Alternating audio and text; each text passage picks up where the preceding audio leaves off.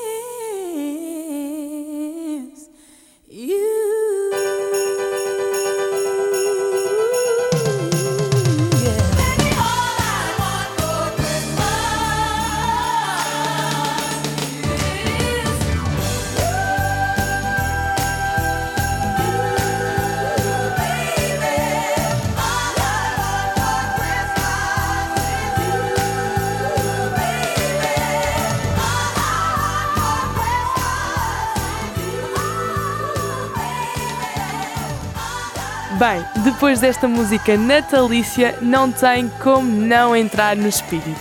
Olá, o meu nome é Juliana Neto e seja bem-vindo ao episódio de Natal do Podemos Descomplicar. Já tens tudo pronto para logo à noite? Olha, eu não tenho, mas certeza absoluta que a minha mãe já deve ter. Olá, olá, o meu nome é Bianca Silva e eu estou aqui ainda mais feliz do que o normal. Porquê? Porque eu adoro, adoro, adoro, adoro o Natal. É assim a minha época preferida, a minha época de excelência. Apesar de que, desde que entrei na universidade, que parece que este espírito natalício vai morrendo aos poucos dentro de mim. Uma pessoa só acabou as aulas no dia 22 e, tendo em conta a quantidade de coisas que temos para fazer, dois dias não são suficientes para entrarmos no espírito. Não são, É não são. verdade, é verdade, Bianca, é verdade. Mais um bocadinho e passávamos também a ceia de Natal aqui na UAL. Ah, Bianca, que prenda é que então nos trouxeste para hoje? Prenda. Então, olha, para ti, a prenda é claramente a minha companhia diária, porque isto é uma prenda que toda a gente devia ter, mas olha, só tu é que tens o privilégio. Ahm, e para ti que nos estás a ouvir, a prenda é outra, a prenda é outra. Vamos falar de um presente que foi entregue no dia 25, não de dezembro, mas de abril de 1974. Já Mas quem é sabes- que te disse Ah. que eu gostava da tua companhia diária? Eu sei, eu sei que adoras, eu sei que adoras. Mas, obviamente, que a minha companhia não foi o presente do dia 25 de abril de 1974. Porque nessa altura nem os meus pais existiam, muito menos eu. Ah, mas posso explicar o que é que é? Sim, sim, força, força. Então, sendo sincera, acho que foi a melhor prenda que o nosso país já recebeu alguma vez. Ah, e como tu já percebeste claramente, eu estou a falar da Revolução dos Escravos, que foi então uma revolução protagonizada pelos militares e pelo povo português. Este é então um acontecimento que me marca bastante e sempre que eu tento formar alguma opinião crítica relativamente à minha vida, mais especificamente relativamente à política, eu gosto sempre de o ter em conta, porque no fundo foi este acontecimento que nos permitiu que vivêssemos numa democracia, que permitiu que o país fosse o que é hoje em dia. Foi uma revolução muito especial, não só por aquilo que se conseguiu atingir, como pelo facto de não ter sido sequer violência. Foi um movimento protagonizado do povo e para o povo. E se hoje consideras que tens alguma liberdade, deves isso mesmo a todas as pessoas que participaram ah, neste, presente, neste presente ao nosso país. E além disso, eu vejo muito o sentimento de esquecimento e de ingratidão para com as pessoas que permitissem que hoje vivêssemos numa democracia. Felizmente, eu tenho boa memória e se há coisa que eu quero fazer também é manter presente na mente das pessoas tudo o que aconteceu em abril de 1974. Sim, sim, eu concordo totalmente com aquilo que disseste. Realmente as pessoas ah, têm memória curta e esquecem-se muito rápido de um passado que nos é tão recente. Ainda nem passaram 50 anos e as Exatamente, taxas exato. de abstenção ah, encontram-se demasiado altas. Algo que para mim ah, não é aceitável, tendo em conta que houve pessoas que deram a sua própria vida para que todos tivéssemos o direito ao voto e, acima de tudo, à, à liberdade. Ah, e a falar em liberdade, recentemente tem ocorrido, ocorrido, não sei se estás a par, assim algumas polémicas a nível internacional, num meio que todos nós pensamos que até pode ser livre. Mas, mas afinal, acho que podemos aqui estar a ser enganados. É verdade, é verdade. Tem ocorrido aí algumas polémicas relacionadas com uma aplicação azul que tem um passarinho e que, pelos vistos, o novo dono quis pá, meio que cortar o pio em algumas pessoas. Ah, mas pronto, antes de chegarmos assim à dita gaiola virtual, vamos lá falar de liberdade de expressão, pode ser? Pode, pode, estou sempre às, ordens, às, às ordens para aquilo que a madame quer.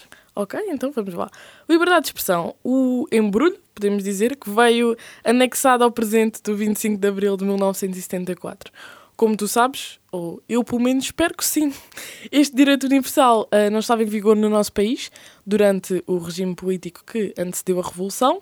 O povo português não podia dizer o que queria, o que pensava, o que sentia, simplesmente porque não dava jeito ao querido senhor que tem o sobrenome do instrumento culinário. Ó Bianca, tu és terrível, terrível.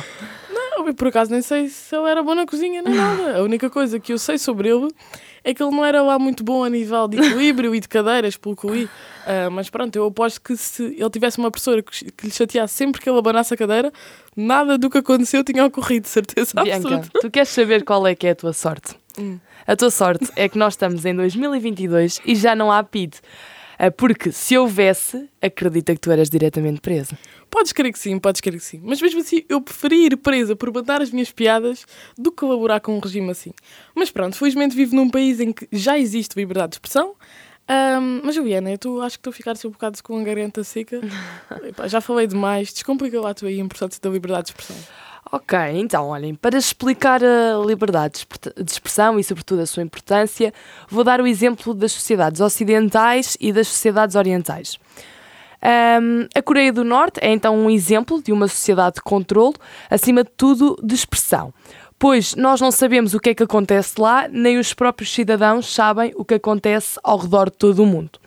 Para além disto, como é um regime muito fechado, nós não estamos a par de qual é a narrativa que o regime decide contar ao seu próprio povo.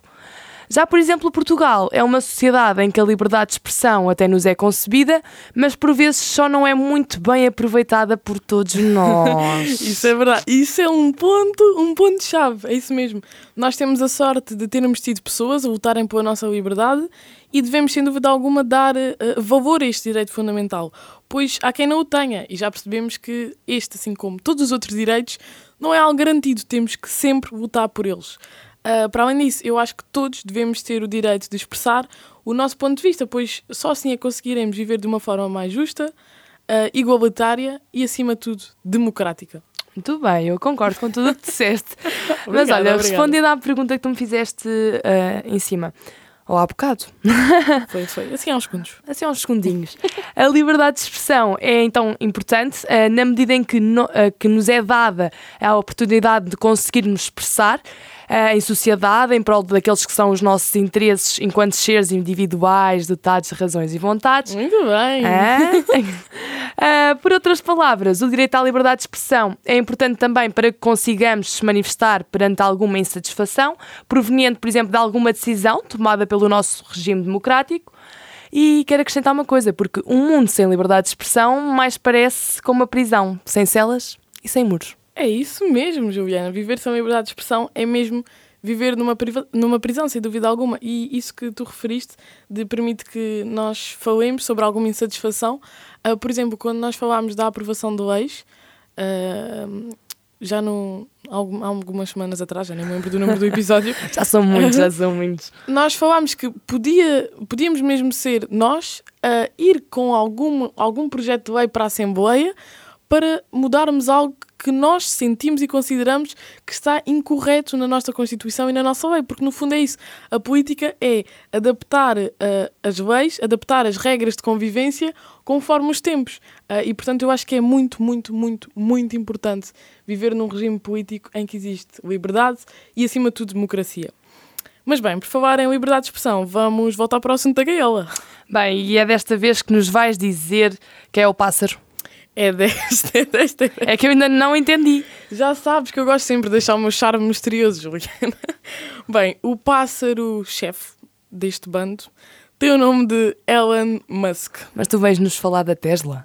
Sim, olha só, só para me ofereces um carrinho no Natal. É que eu estou assim quase, quase, quase a acabar de tirar a carta e dava-me um jeitaço. Ó, Bianca, eu até gostava muito, muito, muito de oferecer um carro, mas a minha conta bancária não o permite, desculpa.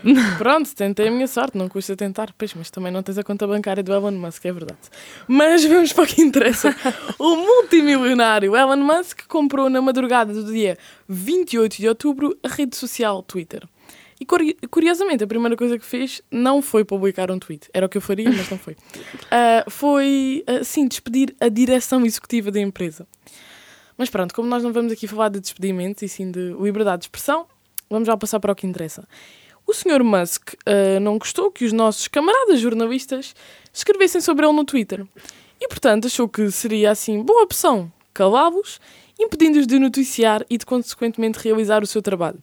Ou seja, limitou-lhes a liberdade de expressão simplesmente porque o assunto não lhe interessava. Basicamente, os jornalistas noticiaram relativamente ao Musk um, e o Musk alegou que estavam a divulgar a sua localização e que isso não era permitido. Mas tudo o que os jornalistas disseram era algo que estava publicado uh, na internet e em todo o lado. Eles não estavam a revelar uma informação secreta. Uh, mas pronto, não sei quanto a ti, mas isto faz-me pensar que a liberdade de expressão não está assim tão garantida como nós achamos que está. Sim, sim. Uh, e olha, Bianca, pegando agora no, no Código Deontológico Jornalístico. Muito bem, ainda te lembras do Código Deontológico. vou passar a citar um dos artigos que dizia que o jornalista deve lutar contra as restrições no acesso às fontes de informação e às tentativas de limitar a liberdade de expressão e o direito de informar. É a obrigação do jornalista divulgar as ofensas a estes direitos. É isso mesmo. Portanto, é uh, eu considero que aqui Elon Musk uh, está a ir contra um direito à atividade profissional jornalística estando assim uh, indiretamente a ir contra um dos seus direitos fundamentais, que se sustenta uh, nos regimes democráticos. Sim, sim, ele está a impedir os jornalistas de realizarem um, o, o seu trabalho, não é?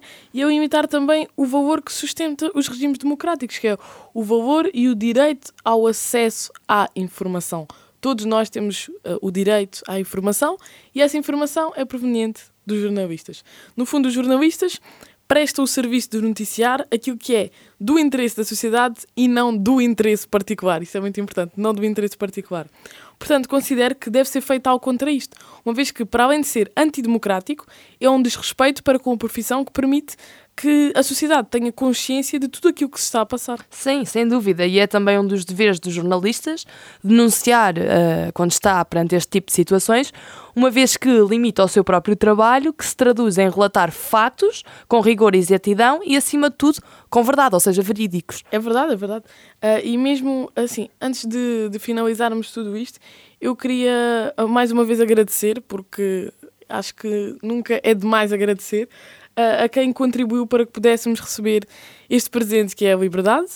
E para além disso, temos que entender que isto não é um direito adquirido, como eu já referi, e portanto devemos sempre lutar por ele. Uh, e uma frase de Einstein que eu gosto muito é: A liberdade, em qualquer dos casos, só é possível se lutarmos constantemente por ela. Sim, olha, eu concordo contigo. É sempre importante enaltecer os feitos dos outros em prol do bem-estar da sociedade e acho que por hoje está tudo, não é, Bianca? Sim, também acho que sim. Olha, espero que tenhas um Feliz Natal. Muito obrigada pela companhia e viva a liberdade. Bem, eu não tenho nada a acrescentar a estas palavras, só me resta mesmo desejar-te um Feliz Natal e umas boas festas. E elas sabem mesmo descomplicar. Para a semana, outro tema neste Podemos Descomplicar. Um podcast de Bianca Silva e Juliana Neto. Este programa foi gravado nos estúdios da Universidade Autónoma de Lisboa.